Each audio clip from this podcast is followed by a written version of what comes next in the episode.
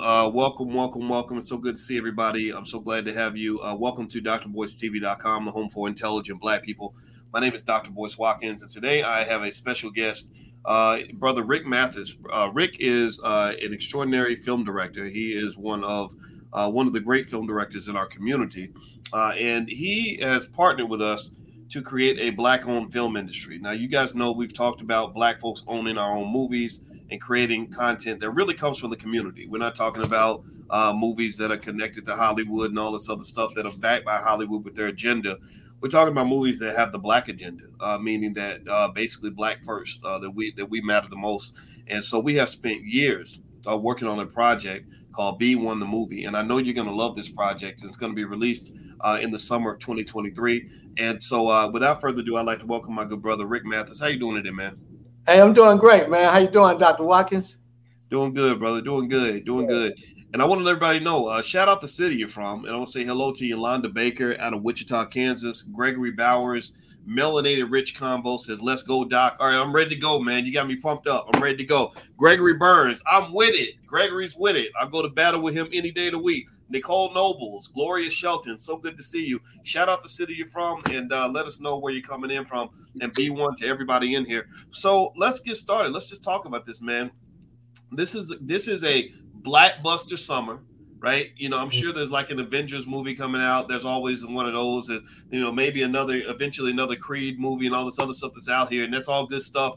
But this is our stuff, right? This is what we own. We're creating this, and we and you and I got together and talked probably almost three years ago now about this project called B1 the Movie, where we wanted to bring in some of our blackbuster stars, some of the the people that we admire, not the Hollywood types, but the people that are really down here doing the work, really connected to the community, and literally make a film for the ages that is black financed, black owned, black distributed, black, black, black, bliggity black, B1 black. That's a special brand of black. So tell me about this project, man, because I know you put a lot of blood, sweat, and tears into this. Uh, just go ahead, brother. Man, B1 the movie is like you said, it's a blockbuster. You know, just to kind of share the synopsis with you all, man. And uh, first off, I want to start by saying thank you, Dr. Watkins, for uh, you know uh, trusting in me uh, with B1 the movie. You know, there's a big movement with B1 the movie, and it's like I mean with B1, you know, with the B1 movement. So to create the movie around that movement you know, was very near and dear to me, man. So I definitely want to take my hat off, man, and you know, tell you thanks for um, for partnering with me on, on this project. But to just kind of share the synopsis with you all on what B1 the movie is. The current economic crisis has opened the eyes of Black people in America and put emphasis on the fact that we must get on code and put our needs first. Dr. Boyce Watkins and filmmaker Rick Mathis examines the state of the Black community with this intriguing question What is it going to take for Black people to start putting Black people first? And I just kind of want to pose that to the people like, what do you think? And y'all can put it in the comment. It's going to take for Black people to start putting Black people first. Like, what is it going to take? Mm. Well, you know, th- this film is powerful because we've got some of the most uh, intriguing individuals in our community. I'm talking about revolutionary leaders who are getting work done. Um, uh, let, us start at the top of the list. Uh, Dr. Claude Anderson. um, you know, Dr. Anderson agreed to be in the film, and and uh, and I'm glad Dr. Anderson was in the film because uh, Dr. Claude is he's the OG of all this. You know, without this, a lot of Anderson. I think it's very important that Black people we create our own heroes. Uh, and so, um, so what in terms of where what role a Dr. Anderson might play in in the future of our community or the development of industry that we need as Black people? Uh, what are your thoughts on Dr. Anderson, uh, uh, Rick? Man, I I think like like you said, I mean he is um, he oh, is the gentleman in the film. He, he he's the hero in the film. I mean he uh, in the film he talks about race and how the term race came about, stating that it was a race to get to America. Because when you think of ethnicity, no other country uses the, the term race to describe an ethnicity. And I thought that was really powerful. So in the film, he really walks you through that how race came about, the term race, and racism. So it's it's a powerful segment with him. That's in uh, episode three, and we have five episodes that we've created. But uh, Dr. Claude Anderson really like like digs in on that man and just kind of knocks it out the park in that segment. So I would say he's the uh, he's the giant man. He he's really the he's really the icon of this project of this B1 film. Well, you know, I, I feel like Anderson, uh, people him are uh, the thing. The thing I think Black people have to understand is that you know uh, there, there's a reason why Dr. Anderson is not uh, you know a part of mainstream media. Uh, it's because the, the revolution really won't be televised. The re- CNN is not going to be interested in hearing about Black people truly becoming independent enough that we're not leaning on this Democrat Republican nonsense. We're not sort of waiting on Superman. Uh, that we're actually doing it on our own. And, and, and in fact, just this week, Rick, uh, they invited Joe Biden up to speak at Howard University, and some of the I black people were pissed. Yeah, they were mad as mm-hmm. hell. They were like, wait a minute, you know, you're inviting guys like him. You know, he's the king of mass incarceration, but yet Dr. Claude Anderson's lived in D.C. right down the street from Howard University for decades, and they've never had him in there. And, uh, and and in fact, another rebel that we had in this film is this brother here, Rizza Islam, and Rizza is a guy that um, you know during the pandemic, for example, he was put on some sort of most wanted list, most something list, right? Where yeah. he was was so committed to serving his people in his way.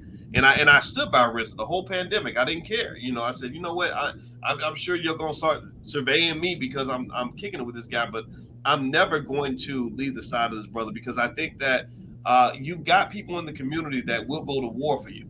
You know, and I think black folks have to really understand that. Like instead of looking up to some rapper that ain't that don't give a damn about you, or some uh, actor that's gonna go marry a white woman, uh, why not look up to the people in your community that uh, that are to be there for you when when it really goes down? You know, so so tell me about that in terms of how you were putting together this film and going through all the different people that were in the film. I mean, I can keep going down the list. Uh, Queen and Nuri Muhammad, Speech from Arrested Development, Jay Morrison, Julian Gordon, Dr. Ona Brown, Ash Cash, Vicky Dillard, etc. How did you go about sort of crafting the, the, the message of the film? Man, so when you have like we interviewed over i would say 40 45 people for this film that's a lot of people and we wanted to highlight the people that were really making headways and really had a voice uh, in the community so the way that i went about crafting the film i wanted to if you have a pie i want to slice that pie and have a conversation on the things that are very important in our community. Everything from the music to the imagery in the films to social media to the children's education, uh, health, relationships, black businesses. So I wanted to put have a conversation around all of those things to where you had our greatest minds, our greatest voices speaking on those things. So when I thought about it, I kind of thought about it as you remember the song "We Are the World," where they combine like all like the voices of that. I think that was in the '80s, where they just chimed in. You know, "We Are the World," and everybody had a had a voice in in in this particular song. So I kind of thought about it like that and approached it in that manner where each person would have their niche. So of course, Queen Afua would have her niche where she talks about health. You know, Mama Peel shares a great story about how she met Dr. Sebi, you know, and how he uh how he told her, you know, she she was sick. He looked at her and he knew that she was sick, you know, by looking in her eyes. You know, so it's a powerful story in in that. Mm. Um, you know, so it's it's so many powerful stories, you know, in this film. We're in the age of storytelling. So I really wanted to hone in on some of those um, iconic stories, if you will, from these iconic people in our community so that this could be etched in stone and we can have this and share with the kids' kids, our kids' kids, you know, and say these were the people that we were looking at when the pandemic broke and you know all of these things these economic crisis was going on with the dollar because I feel that we're in a very uh, pivotal time right now when things are being disrupted. So we need to document this time so that we can share, you know, with our kids' kids what was going on and who were our thought leaders in this particular age.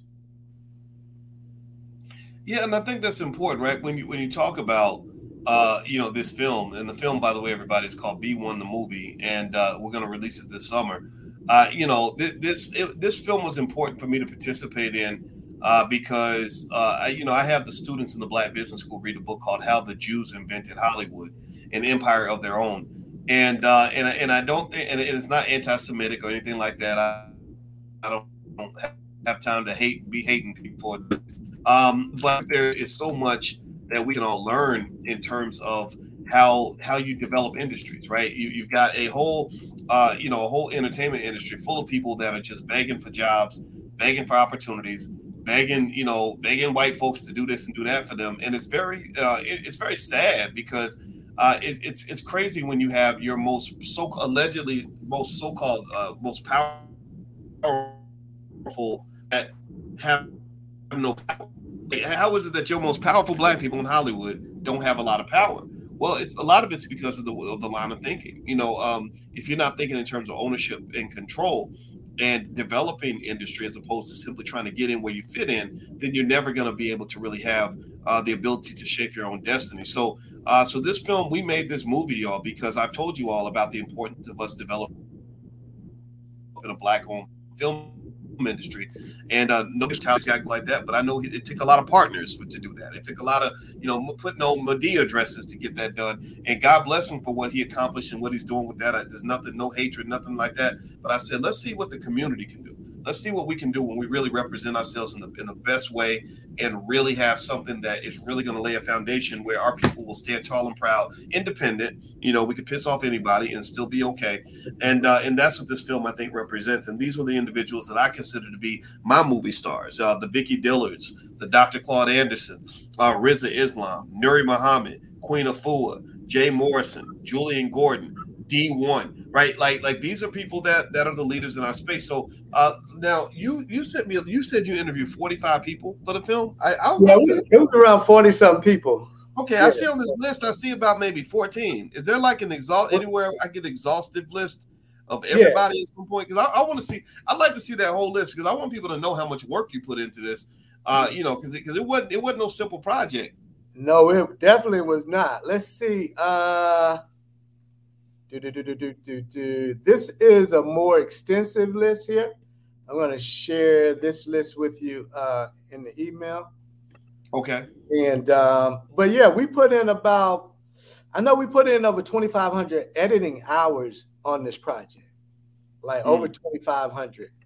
You know, because I um, you know I locked in. I heard a uh,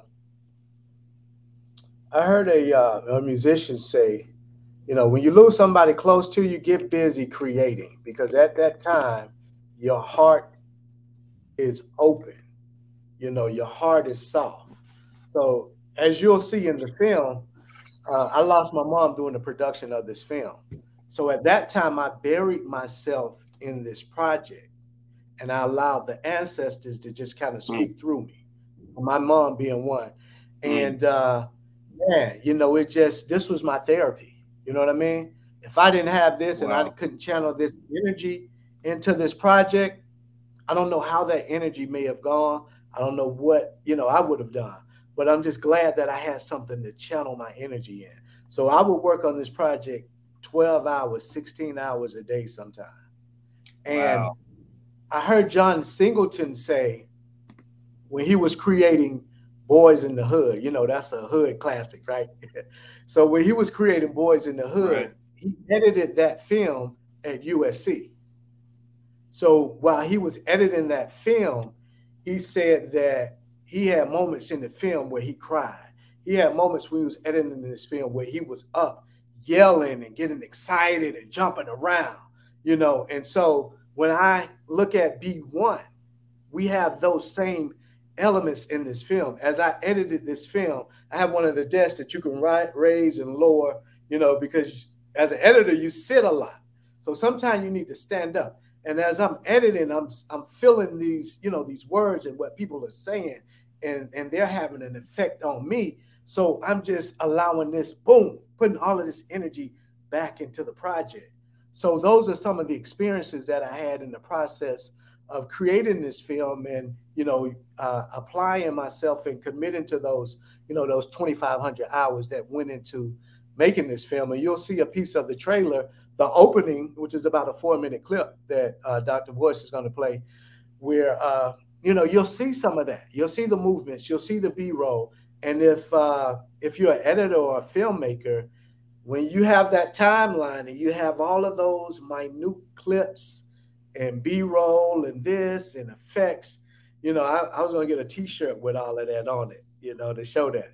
But um i mean you you you see the amount of detail and the amount of work and effort that goes to in, into a project like this. So this was definitely uh, a labor of love and, and and and my wish is that you know when people watch this they feel the emotion and they feel you know the love and the and, and the uh, the expressions that went into creating this this project. By the way, everybody, if you just came in, I'm speaking with director Rick Mathis, and he is the director of, of an awesome uh, blackbuster film called B1 the Movie. Uh, B1 the Movie is going to be released this summer. Uh, it stars a lot of the stars from our community, from our space, from the B1 space, uh, including people like Dr. Claude Anderson, Rizza Islam, uh, Queen Afua, Nuri Muhammad, uh, Speech from Arrested Development, Jay Morrison, Julian Gordon, Dr. Ona Brown, Ash Cash, Vicky Dillard, uh, David Rand, D1, etc. And uh, we made this movie for y'all. We did this because uh, we believe that we should have our own music movie industry. We believe we, in, fact, we also have some developments in the music industry too. We haven't talked about it much, but there is um, Victory Boyd's father, Victory Boyd, Uh, and, and, her family. Uh, they are developing artists out in Detroit that are B1 artists, artists that we love, that mainstream media will never adopt, like Akilah Nihonda. Akilah Nihonda is too much of a strong black woman for them to, and, and I say strong black woman in the best possible sense. I know that's a mixed term, but she's strong and intelligent and capable, and, and she's a damn good rapper. So, uh, you know, so uh, John Boyd, the father of Victory, is using his connection with, with Roc Nation to set up meetings and opportunities for artists like Akilah. So it's getting done, y'all. We're making this happen, yes. and uh, and we're not just up here talking. We're actually getting things done. And uh, so everybody could please take one second. Please hit the thumbs up button, uh, thumbs up, share, subscribe. Make sure you hit the notification bell so you'll be notified when we go live. Uh, hit all those buttons so that we can be connected. Also, a quick reminder: I'll be in Dallas on May 19th uh, for Black Wealth Summit. So if you'd like to join us for the Black Wealth Summit and two-day training camp, join us. Just go to boycewatkins.com and you can get all the information there, and uh, you can check out all the stuff we have going on in the Black Business School. So let me, um, uh, before we show the clip of the film, uh, I, I want to kind of talk quickly about some of the individuals that are in the film, and and I guess uh, I, I'd be curious to know if you have like maybe one about that individual in terms of what felt uh, in terms of what they contributed uh, uh, from an artistic standpoint. So give me one second. I'll make sure I hit the right button. Um, I'm going to share my screen here.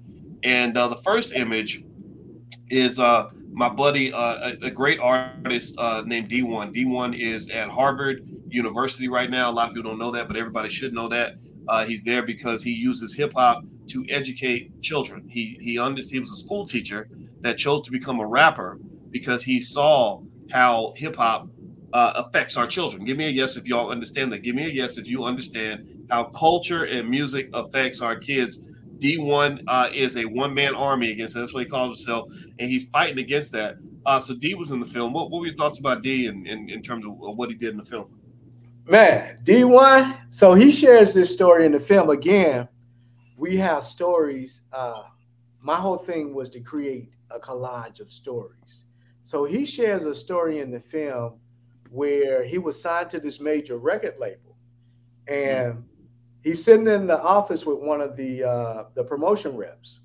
And so the promotion rep is on the phone calling, you know, play this record, play this record, play this record. So he said the promotion rep hangs up the phone and he looks at D1 and says, I hate that record. I'm just doing this because this is my job. But I don't I don't really like that record. And D1 was like, wow, you know so it's stories like that that are shared in the film uh, the young lady you was just talking about Akilah, she she shares a, a, a, um, in the film how the story of how uh, when she was coming up, how you had different choices of film of, of music versus just that one negative kind of music. Now, you know, we had the Erykah Badu's, the Jill Scotts, you know, the uh, the Lauryn Hills. You know, we had a variety of music to choose from, along with the Lil' Kim and the Foxy Brown and all of that. So she talks about that, and she really highlights that, you know, in the music section of the film. So it's stories like that that are just like, wow, when you see it, you know, when you watch the film, you can literally watch this film over and over and get something new from it every time you watch it. it it's just that layered and just that packed with information and energy. Mm-hmm. Mm. Okay, so uh, another person that's in the film is this brother Ash Cash. Well, what are your thoughts mm-hmm. on Ash Cash?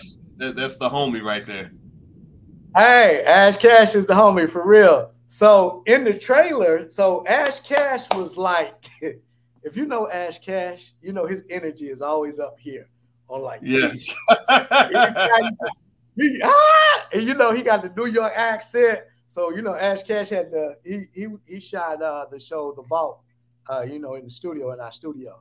So um, if you know him, his energy is way up here. So I used to literally be on set, you know, with Ash Cash all the time while he was shooting in the vault.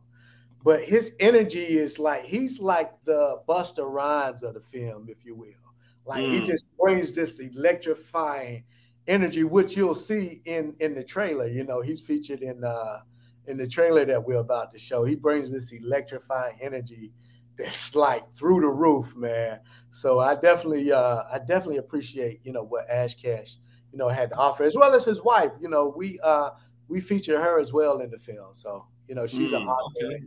You know, she's nice. an author of the kids book. So okay, what about what about this uh woman, Dr. Ona Brown? Ona Brown, that's dear friend of mine. That's uh, Les Brown's daughter, by the way. So she's a motivational speaker. so in the film, she shares how she travels the world doing these motivational panels, right? If you will. But the irony in all of this is most of the time, the majority of her audience is white or people of other ethnicity.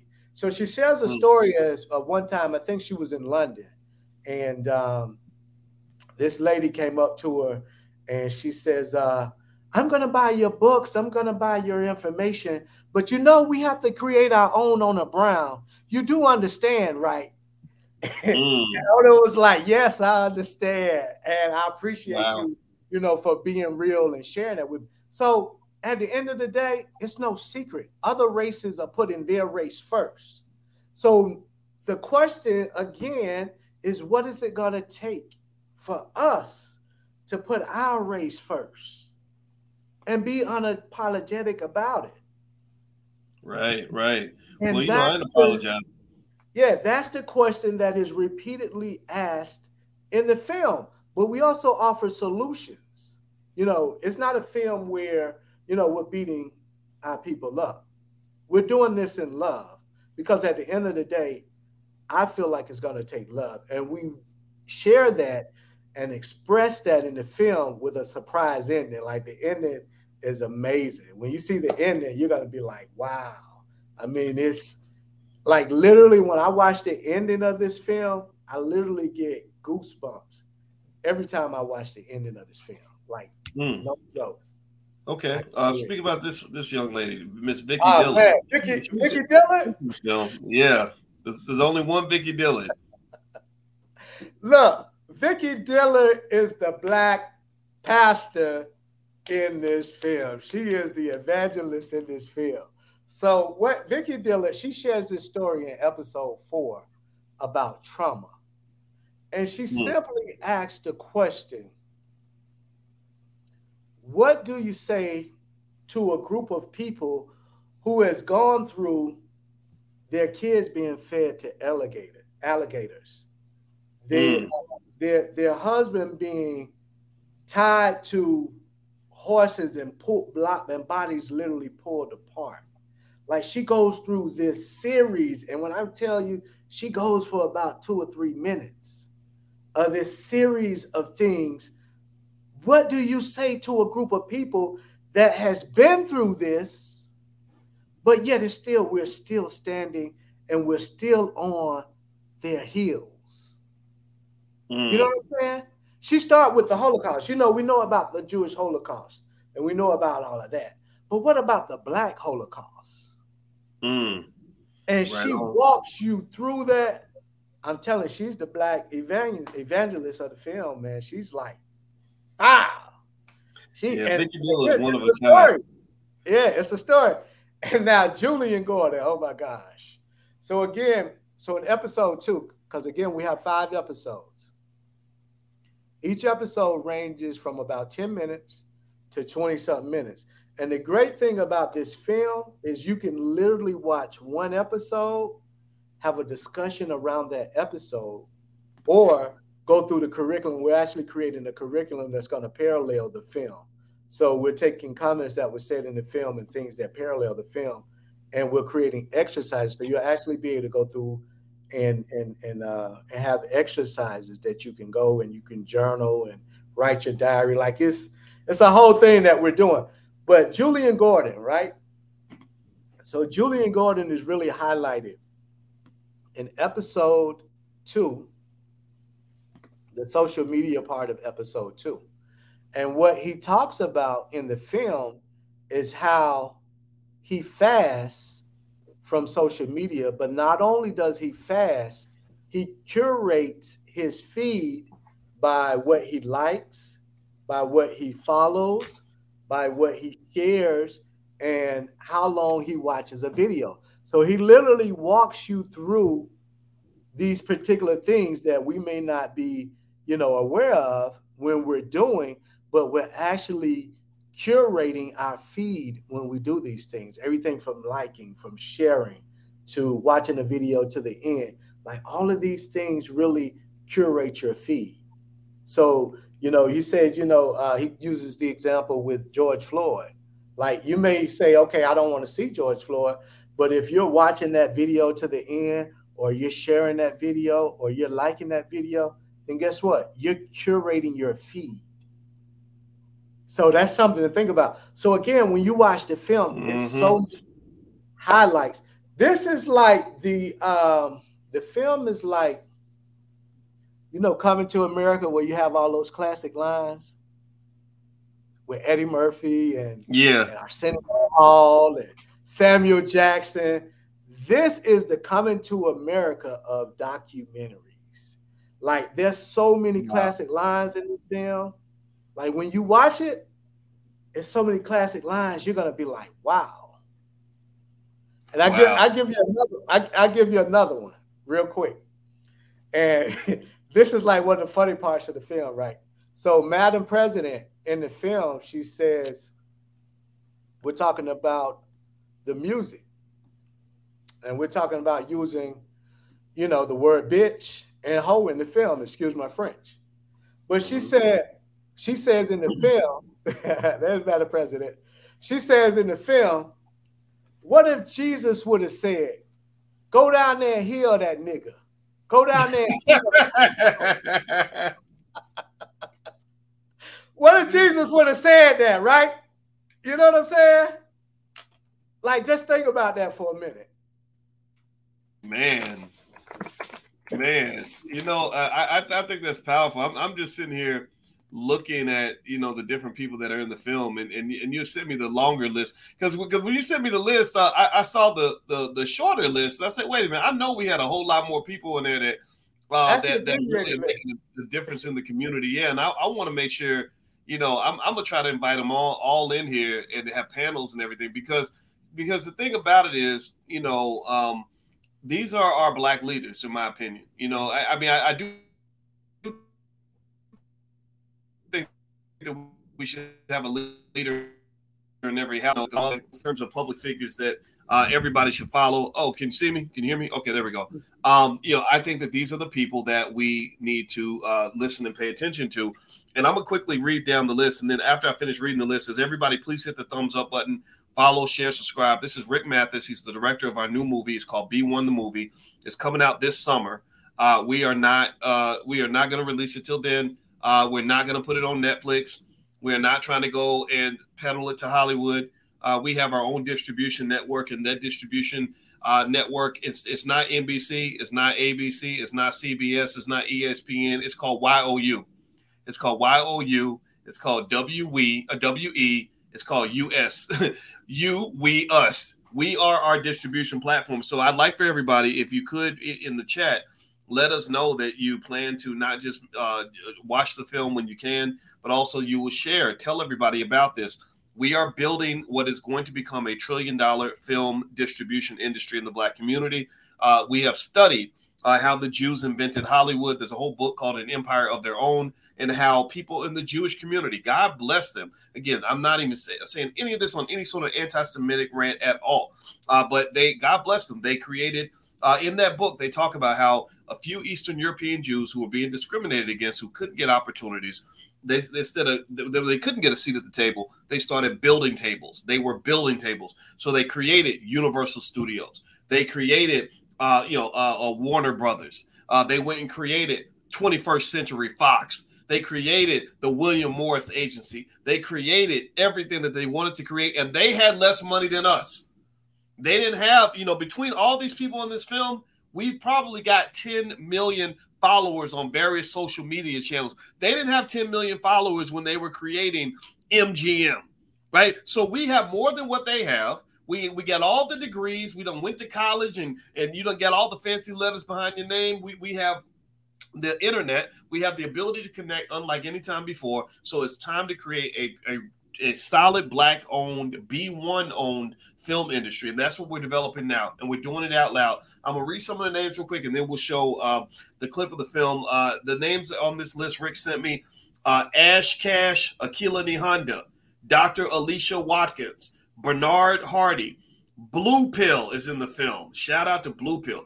Uh, some some guy named Boyce Watkins. I don't know why y'all want him in the movie, but hey, I'm glad he was there. Uh, Caden, a 10 year old entrepreneur, brilliant young child. Chike Chike Akua. Akua. I, I don't know yeah, if it's Chike Akua. Dr. Chike Akua. Chike Akua. Did I say it right? Okay, Dr. Chike Akua. He's at um uh, he Clark, teaches Clark Clark. Clark. Yeah, yeah. I, I, spoke for the brothers class. Give him my best. I, I really enjoyed that experience. Um, and I like his open mindedness, by the way. Christopher Emmanuel, China Bethany, Constance Carter uh, from the Fly Nubian Money Network, David Wren, D1, one of the best rappers alive, Dr. Claude Anderson, Giselle Martin, who is a child uh, and who's an extraordinary young actress who's already starring in all these movies now, Jade Arendelle, who was uh, uh, working with uh, with uh, with uh, Tariq Nasheed on his conference. Shout out to Tariq. Shout out to his whole crew. We love them. Uh, Jay Morrison, uh, who created the Black House. Uh, let's see who else is in here. Uh, Jay Ortiz, an extraordinary rapper out of California. Jeff Lightsey Jr., who is becoming one of the leading HBCU sports commentators in this country. Jewel Tankard, Julian Gordon, who just raised, uh, who just today, I had Julian right before, uh, right before you and I spoke, Rick. Julian just announced that they've raised, they've helped uh, create a, a quarter billion dollars worth of black-owned real estate. They literally have helped black families acquire a quarter billion dollars worth of real estate. How many? Give me a guess if you or no. How many y'all know a single celebrity? Any celebrity, you name one, pick whoever you want Oprah on down. How many of those people can say that we helped the black community acquire a quarter billion dollars in real estate? Do you understand the words that are coming out of my mouth? Do y'all understand how significant that is? This is real work. This is what you call getting it done. And I, I don't want you all to know about this. Let's keep going. I'm gonna keep reading. I'm gonna get through this list. Jedediah, uh, Keisha. There's not a last name. Does Keisha have a last name? Was it just Keisha? Keisha and Jedediah, that's the black love story. I didn't get their last name. Okay. But, uh, yeah. Oh well, Keisha, black love. You can't you can't yeah. do nothing without black love. King Randall, down a 23 year old kid, started a school down in Georgia. King Randall, my man. Uh, uh, he, he served his country in the military, came back to his community, started a school for boys, got it off the ground, getting work done, didn't take 10 years to start the damn school. He started school in a few months.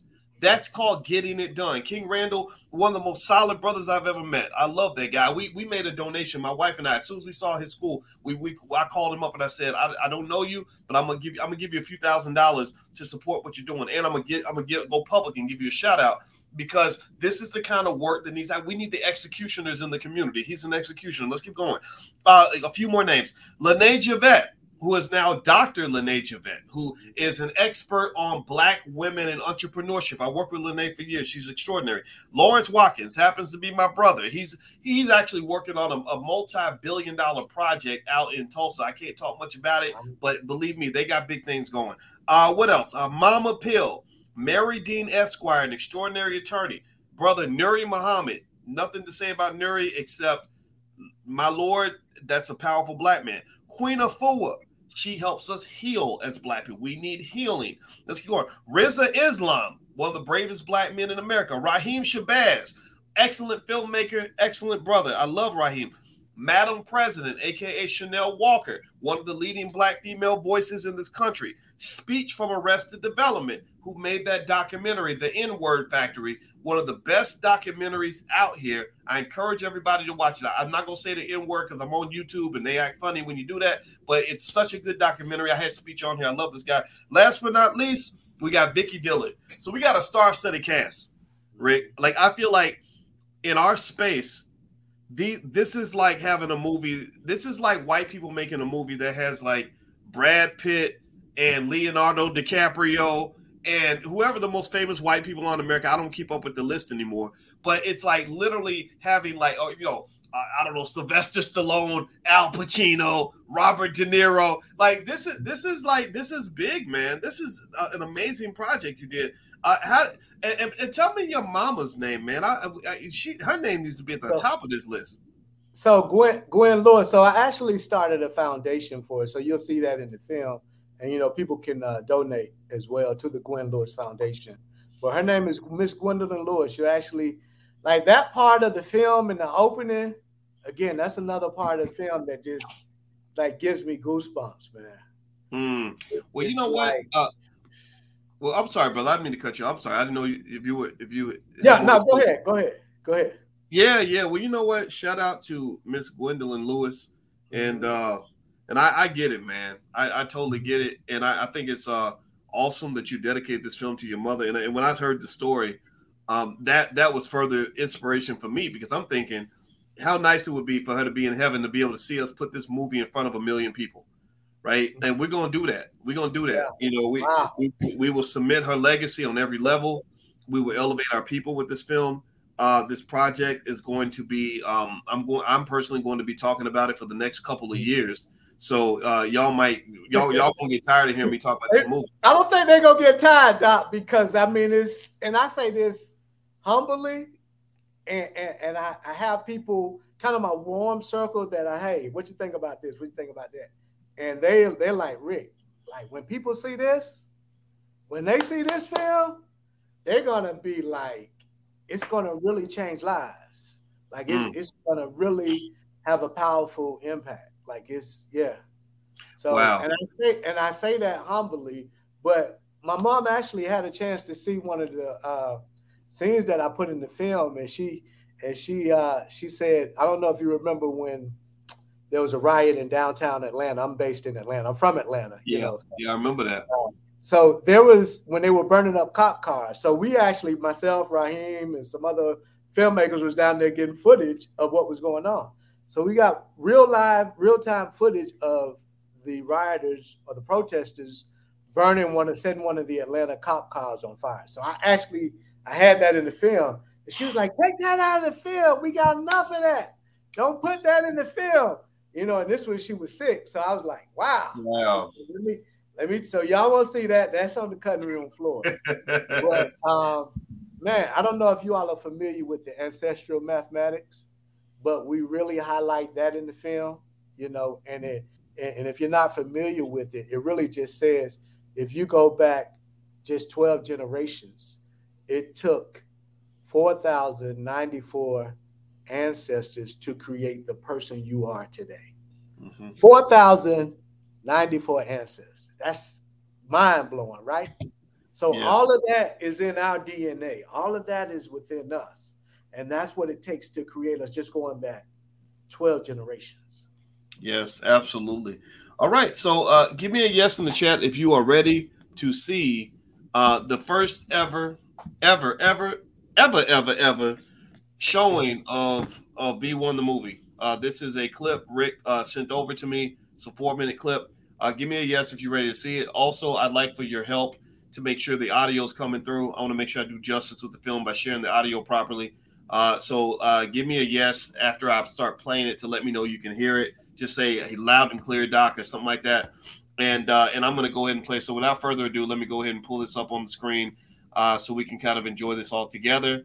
And uh, and yeah, this is a black-owned movie, so y'all should be proud. This is ours. We did this. We we all did this together. So let me see. I'm gonna pull this up on the screen. Uh, Rick, I'm gonna uh, minimize you and I uh, and take us off the screen. And uh, this is on YouTube, so I'm gonna try to not quite make it totally full screen, but wide enough where it spreads out across the screen. And uh, and here we go. Let me turn up the volume and give me a yes, everybody, if you can hear it. And actually, what I'm gonna do is even mute myself uh, right now, and I'm gonna mute Rick so that there's no uh, potential audio feedback. So give me, let me know uh, if you can hear. So here we go. So I'm to go ahead and start this uh, right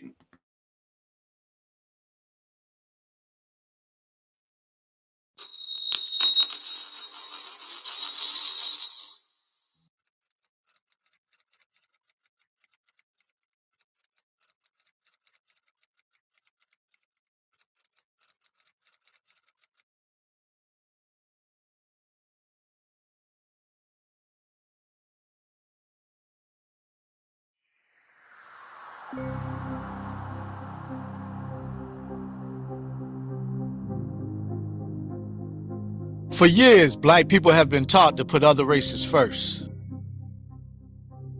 But how would our community look when we establish a code of conduct that puts black people first? Your family is your natural economic gang, and everybody should be affiliated. There should be a code of conduct. Everybody has to be on the same page. If you cannot get everybody on the same code, then you cannot win.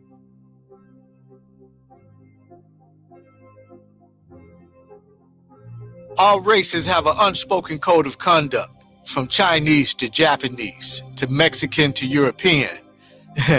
Even the KKK has a code of conduct that they operate under. They raise money for Kyle Rittenhouse. They raise money for George Zimmerman. They stuck to their code to ensure that, hey, I got you. If we're following the rules of the system, we're already off code. The system was never designed nor set up for us to be successful. What is it going to take for black people to establish a code of conduct that puts black people first? No Chinese person, no Latino, no no Arab, no Jew, no white man has ever had to be asked such a question.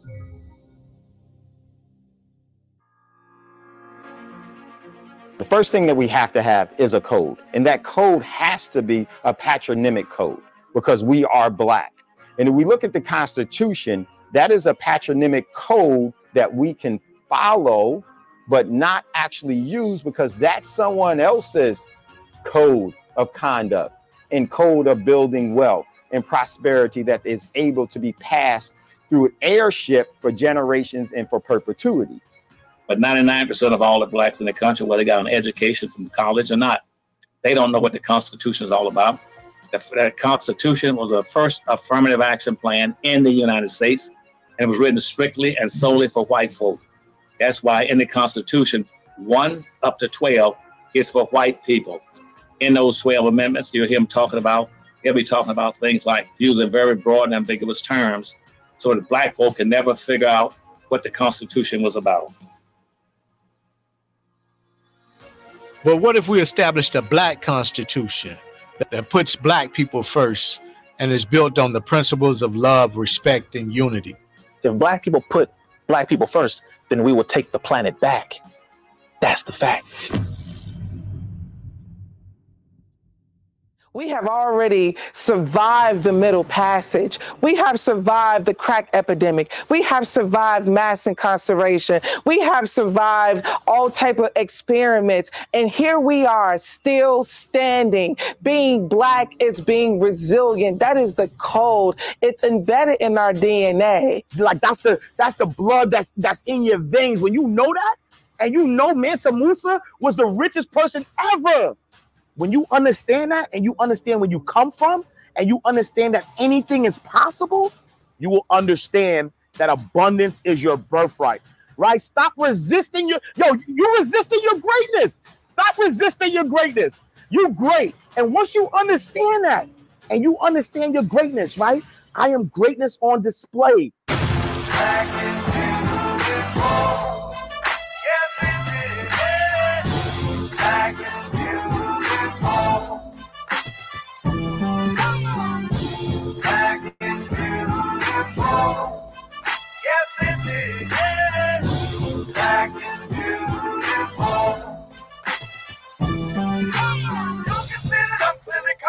Up in my own skin. Hey, this one's for the melanin. This one's for the melanin. Everyone who holds the element.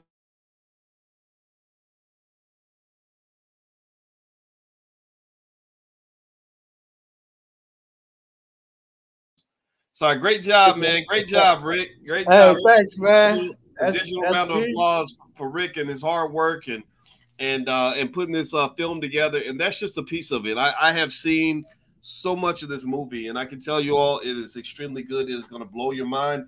And um and uh, and so so I so I, you know one thing I we, you and I were talking about possibly doing something at Juneteenth in Atlanta. Um, and I guess maybe that might be the place where we could consider uh, releasing it, or uh, also, of course, at the All Black National Convention. I think you know forming panels around the topics in the film and stuff like that would be a lot of fun because there, there's so much there. Uh, and I want to let everybody know, uh, and, and Rick, I'd like to get your, your thoughts on some of this uh, because you were responsible for shaping the structure of the film, and uh, and, and and you broke the film into pieces, easily digestible pieces. Uh, and so the first piece is uh, getting on code. What does that mean to put black people first? Which is very important, right? Because we serve everybody else except ourselves. Uh, we were raised to do that. We're trained to go and work for white people. We're trained to go and put, you know, spend money with other people's communities, right? Uh, number two, what role does the media play in black people putting black people first? So there's a conversation about media. Well, you know, is there? There's no such thing as just entertainment, and that's where I think I'm very happy. You know, people like my wife were participating because she's an expert on the subconscious mind, and she says that this music what it does to the subconscious mind is crazy because it makes the kids unproductive before they even become adults for some of them. Number three, why do other races feel threatened when black people simply talk about putting black people first? I think that's a great question. Why? Well, because uh, because they feel that they own us, they have a claim to us. You know, almost like uh, like like like parents claiming children. And so when we say no, we're here for us, not for you, then of course that's going to cause a problem because uh, anytime in history when one country is able to extract resources from another country and exploit that other country, if that country declares independence, there's going to be a war. There's going to be a fight. When China told the Europeans, you, you're not going to keep on selling your opium in China, well, that created the opium wars, right? So effectively, you know, we've been on that dope for a long time. Now we are declaring independence just like China did before it became a superpower. And that's going to mean that people are going to be upset with us. A war is going to ensue as a result of that. Number four, is it racist for black people to put black people first? Uh, well, you know, black love ain't got nothing to do with white hatred. I think we all know that. We all give me a yes in the chat if you agree. Number five is what is it going to take for black people to put our children first? our health first and our relationships first first so so you're talking about the uh, black love revolutionary foundational important for us to survive. I mean, if black men and black women can't even be attracted to each other, can't even get together and raise children together, then what future does the community have? Uh, if we're not respecting the mothers and the important role they have in the community, we're not respecting the fathers and the role that they play, believing that kids don't need a father, which is the craziest thing I've ever heard. I think it's like taking us back to who we are. So, Rick, I, I know I just said a lot. So, what do you think about some of this, and what was your thought process in shaping the pieces to this film? Wow. I mean, again, uh, my approach to producing this film was to dissect the things that are readily affecting the black community. So when you dissect those things, the number one thing, and George Fraser, Dr. George Fraser, who was at the conference last year, he says this in the film. In the music session, he says, We changed as black people when our music changed. When we start using the N word and we started using the B word, we changed. Just just just think about that for a minute because the music penetrates you on a on a subconscious level that you're not even aware of. You know what I'm saying? So he shares this story in the film about how he was flying from Cleveland, which he lives in Cleveland, to Los Angeles. And that's a four hour flight. So on the plane, this kid may have been 24, 25, is listening to this music for four hours. And the way he, if you know, you know, Dr. George Fraser, you know, he's an eloquent speaker. So you know how he tells the story.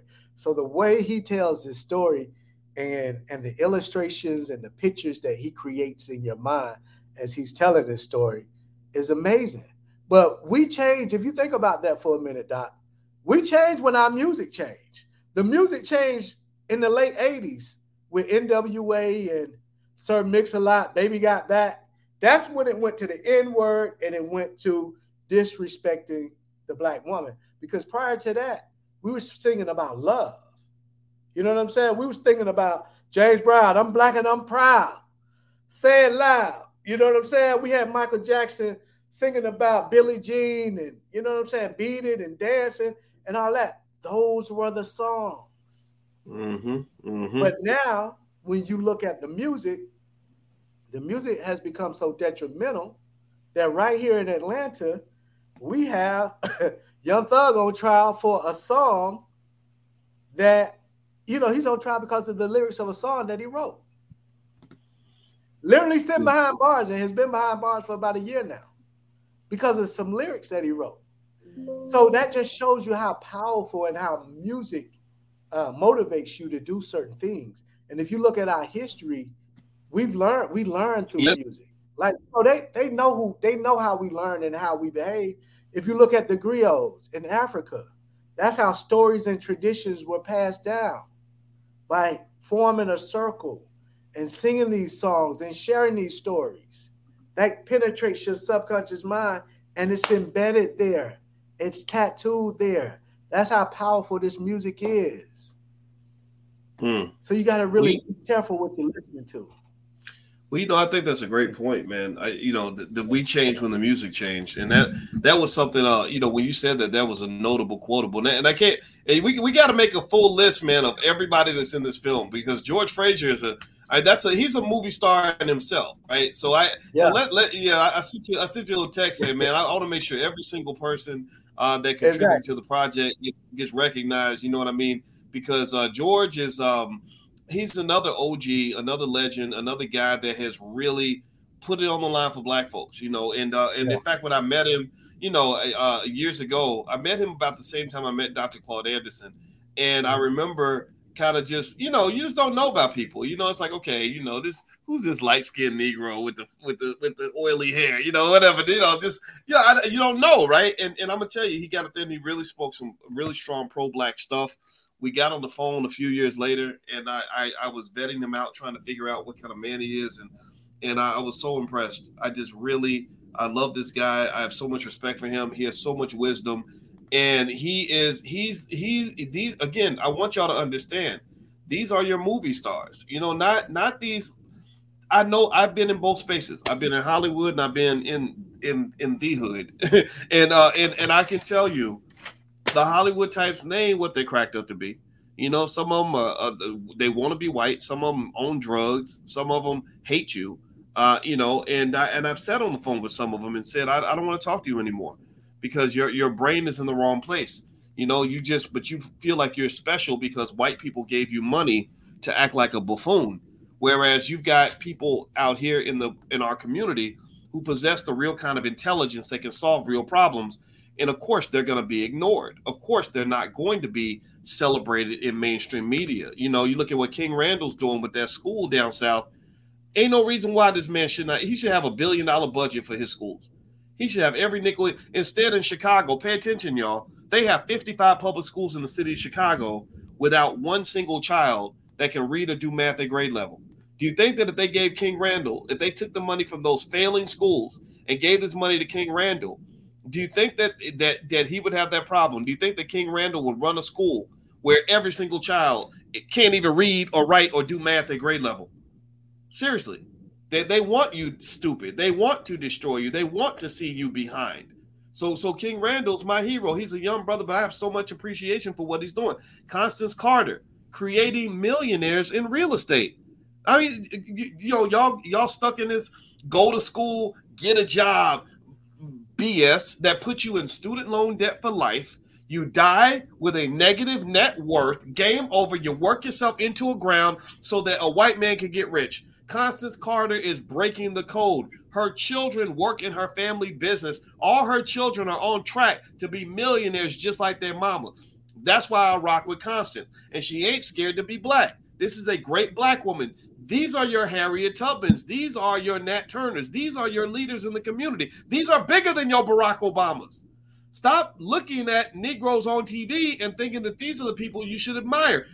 The people that you need to look up to are the people that we chose for this movie. Madam President, out of Chicago, father was killed at 13 years old. She is a heavyweight in Hollywood. She's the only person I know who has worked at Tyler Perry Studios, Ava DuVernay Studio, Oprah Winfrey Network, worked on 50 Cent show Power, whichever one it was, and and, and is a, a, a extremely creative and capable and loves the hell out of black people. Let's keep going. Akila Nihonda, baddest rapper since Tupac, right up there. I would put her pound for pound as an artist with Biggie, Pac, or anybody else. I love her music that much. She represents the spirit of the Lauryn Hills, the artists that they killed, so they can replace you with women who are popping coochie in your face, rapping about how juicy they wop is, just literally teaching your little girls how to be hoes by the second grade, and you look up to that nonsense. No, Akila Nihonda is a black woman that makes all of us proud because she's raising her daughter uh, properly. She loves her husband. She has integrity. She's not gonna sell out for a dollar. And guess what, y'all? Uh, John Boyd, the father of Victory Boyd, helped me set up a meeting between Akila and the people at Roc Nation. So, so this is what's going on. This is what's happening. D1. See, I can keep going. I'm gonna stop. I gotta slow down because these people make. I, I'm so passionate in terms of how I admire these people. I mean, I, I ain't talking about D1 sitting up at Harvard. He's uh, he's a brilliant artist, made several albums. He's the only artist I know anywhere who got offered a chance to sign with Cash Money Records with Lil Wayne and Drake and Baby and all of them and told them no. See, you got black people out here that won't sell their soul for a dollar. So all they really need is they need us to step up for them, man. They're going to battle for you. Go to battle for them. Throw away, I need you to throw away all of your little fake superheroes in Hollywood. All these people, these propped up Negroes that are, that are that are propped up by by the Hollywood agenda, that are propped up by white supremacists, that are propped up by the Democratic Party, and realize these are not your friends. The people that I just showed you, and I could keep going down the list. I mean, I could keep on going with all these individuals. I, I didn't even really scratch the surface, to be honest with you. But but these are the people that have your back. So can can I at least get a yes confirmation in the chat? That we're going to start becoming conscious about who we choose as our leaders, who we choose as our heroes. Are we going to look at some guy on TV, or are we going to give uh, more attention to a person like Dr. Claude Anderson, who's been fighting for your black butt for the last 50 years?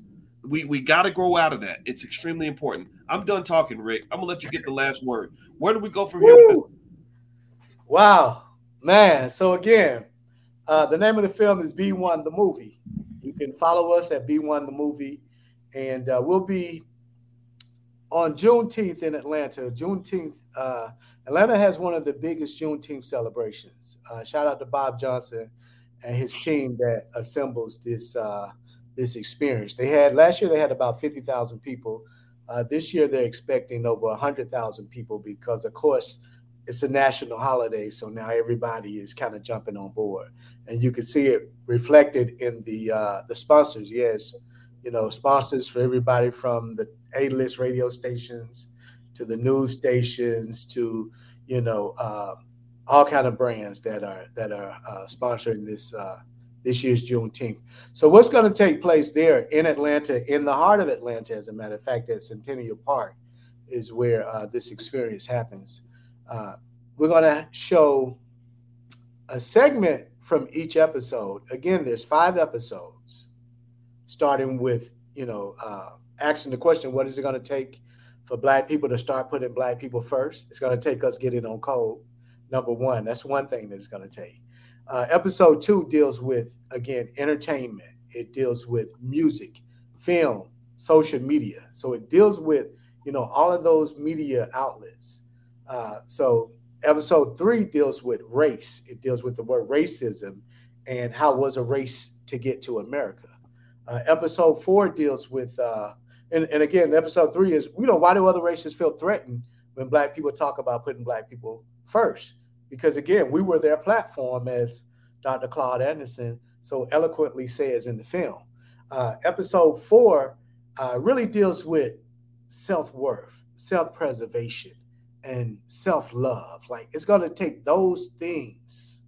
You know what I'm saying? Those are the key elements, the key ingredients.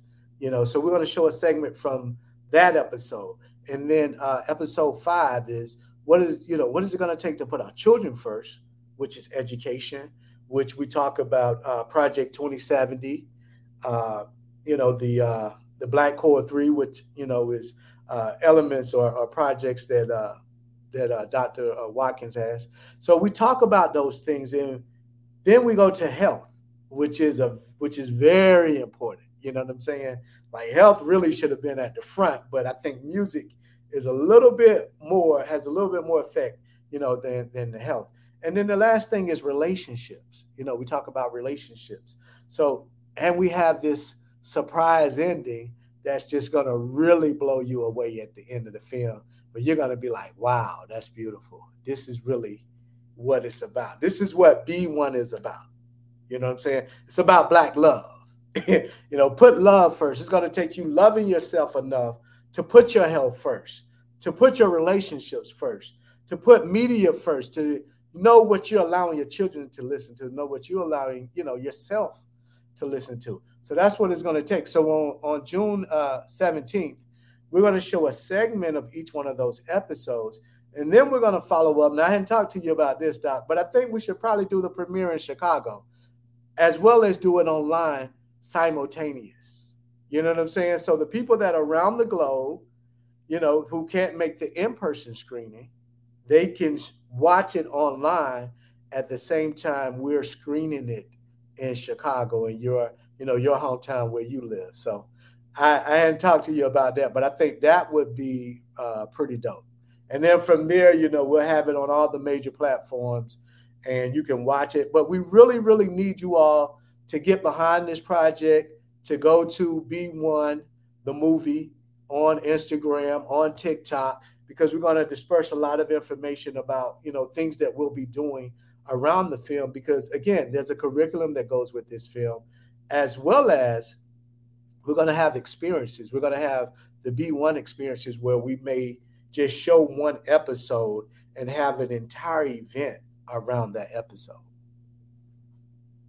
So you're on mute. On mute, Doc. Sorry, give me one. Sorry about okay. that. Uh, all right, so everybody who wants to follow the film and uh, keep up with the progress of us developing a black-owned film industry, you can go to B1 the movie on Instagram or TikTok. And uh, also, uh, this is Rick Mathis, so everybody should follow him. Uh, your social media, Rick, it's uh, at Rick Mathis. At, at Rick Mathis, yes. Okay, and it's RIC, Rick without the K, RIC. Okay, so everybody follow Rick uh, at Rick Mathis so you can kind of know uh, what what Rick's got going on, and um, also, uh, and Rick, I, yeah, give, give me that full list of everybody that's in the movie when you get a chance because we, we didn't Professor James Small, like you, yeah. you sent me a, a, message about that. Yeah, I mean, I you know these are giants, right? These are giants, and I, and I think it's very important that all these individuals, uh, you know, they we, we really give them their flowers, and um, and as this industry grows, we ensure that their legacies are growing with it, because these are the people that fought for you, uh, you know, when when a lot of people wouldn't. So uh, so here here's just some images of some of the individuals in the film that uh, you know, and this this isn't even everybody that's in there.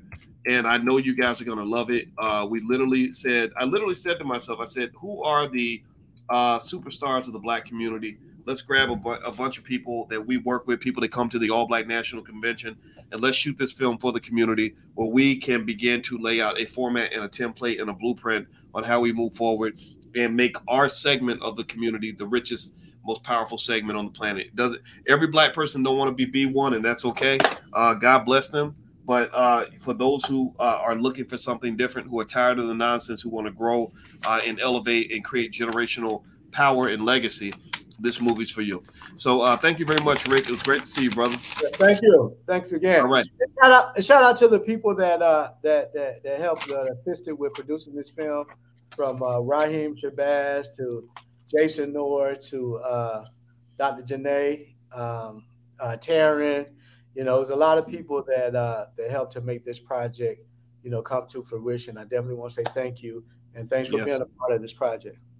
Absolutely. All right, everybody. Well, thank you so much for listening. We'll keep you posted. Uh, if you want to be notified when the film is available and everything else, uh, all you got to do just go to boycewatkins.com and you can get on our email list. Also, uh, there's a list of AI stocks that I'm invested in that I think uh, will be great investments for your family as the AI revolution takes on takes off. You don't want to be left behind. You don't want to miss out on the wealth that's going to be created in this industry. It's already starting to show itself. So if you want a list of AI stocks that I like, just go to boycewatkins.com. Also, you can join us this week in Dallas, May 19th. I'm doing a two-day Black Wealth Summit. Uh, so feel free to join us in Dallas. Uh, we're going to do two days of training and networking around wealth and business development and everything else. So if that's if you're all about that and you want to be in that space, then feel free to join us in Dallas and fly on down. So have a good day, everybody. God bless you. Thumbs up, thumbs up, share. Make sure you subscribe, hit the notification bell. Thanks a lot, Rick. And uh, you guys have a wonderful day. Take care now. Peace.